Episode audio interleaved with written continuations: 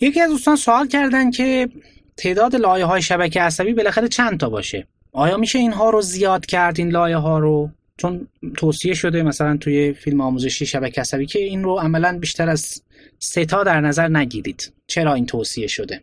ارزم خدمتتون که بله وقتی شما دیتاهاتون کمه واقعا هم اگه واقعا به دیتاهای بزرگی دسترسی ندارید مسئلهتون از نظر طبقه بندی توی حوزه big data یا شبه big data در واقع شبه داده های بزرگ طبقه بندی نمیشه واقعا نرید سراغ مدل های پیچیده. چون مدل که پیچیده بشه سخته. data که کم باشه معلومات شما کمه. از اون طرف مدل که پیچیده شه تعداد پارامترات زیاده و و این باعث میشه که نتونیم مدل رو به خوبی train ش کنیم به خوبی آموزشش بدیم.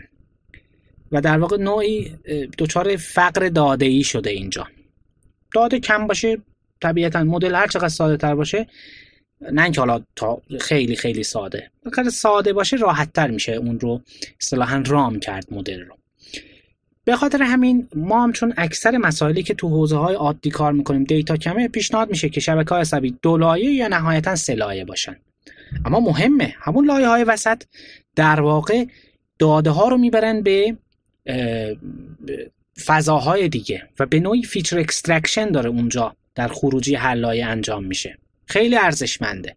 اونم به شرطی که داده به اندازه کافی باشه سیستم ما اینطوری نشه که نتونه همگرا بشه به یک پاسخ مناسبی. و تعداد لایه های بیشتر اتفاقا وقتی به data ی زیاد دسترسی داشته باشیم و البته از اون طرف زمان مناسب داشته باشیم و باز هم الگوریتم های training مناسب داشته باشیم الگوریتم های بهینه سازی که بتونن این پارامترها رو به خوبی تنظیم کنن اتفاقا خیلی هم خوبه. اصلا یکی از ویژگی های deep learning یادگیری ژرف یا یادگیری عمیق که اخیرا خیلی باب شده کاربردهای زیادی می‌بینیم و این اخیرا باب شدنش هم به خاطر بالا رفتن توان پردازشی و در کنار این بالا رفتن data های ما هست.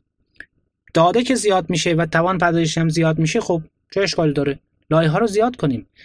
و این اصطلاح deep هم دقیقا همینه. یعنی عمق شبکه عصبی رو وقتی زیاد کنیم مثلا برسیم به 5 لایه 6 لایه و بالاتر. اینجاها دیگه عملا اون کاری که داره اتفاق میفته یک deep learning یک task deep learning ی که اتفاق میفته و به دلیل اینکه تو لایه های مختلف داره feature extraction های مختلفی انجام میشه از یک فضای ورودی اینو ترجمه می‌کنه به یک فضای ساده تری و کارها رو بهتر انجام میده و قوت این الگوریتم های deep learning هم به خاطر همینه. اما یادتون باشه دو تا شرط لازم داره این موضوع. یکی اینکه اولا توان پردازشیمون خوب باشه و به نوعی زمان برای ما خیلی مهمه.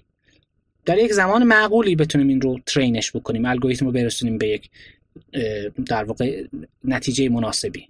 و موضوع مهمتر این که به داده به اندازه کافی دسترسی داشته باشیم. چون معلومات ما کم باشه طبیعیه. مثل سابق میشه موضوع. در واقع این توضیح رو دادم که بله اینطوری هم نیست که همیشه تعداد های زیاد بد باشه ناپسند باشه نه. بسته به شرایط مسئله شما هست. تو کاربردهای عادی اغلب در واقع چون ما به های زیاد دسترسی نداریم تو کاربردهای عادی به خاطر همینه توصیه شده و کماکان توصیه میشه که شبکه های عصبیتون رو تا جایی که امکان داره ساده نگه دارید. دو یا نهایتا سه اما خب deep learning الان حرفای زیادی برای گفتن داره و یکی از روش های پیاده سازی deep learning همین افزایش تعداد لایه ها و در واقع افزایش feature space های ما هست که به مرور هی ترجمه میشن نهایتا می‌رسن به نتیجه مناسب تر خلاصه خواستم این رو بگم که بدونید که اولا این موضوع اینطوری نیست که در واقع یک حقیقت ثابتی باشه. بله اون زمانی که این دوره شبکه عصبی ضبط شده اون موقع خیلی مبحث deep learning حالا مثل الان جا نیافتاده بود. اصلا این زیاد مورد توجه نبود. به خاطر همین که این مباحثی مثل big data و اینها هنوز خیلی وارد مباحث جدی در واقع نشده بود.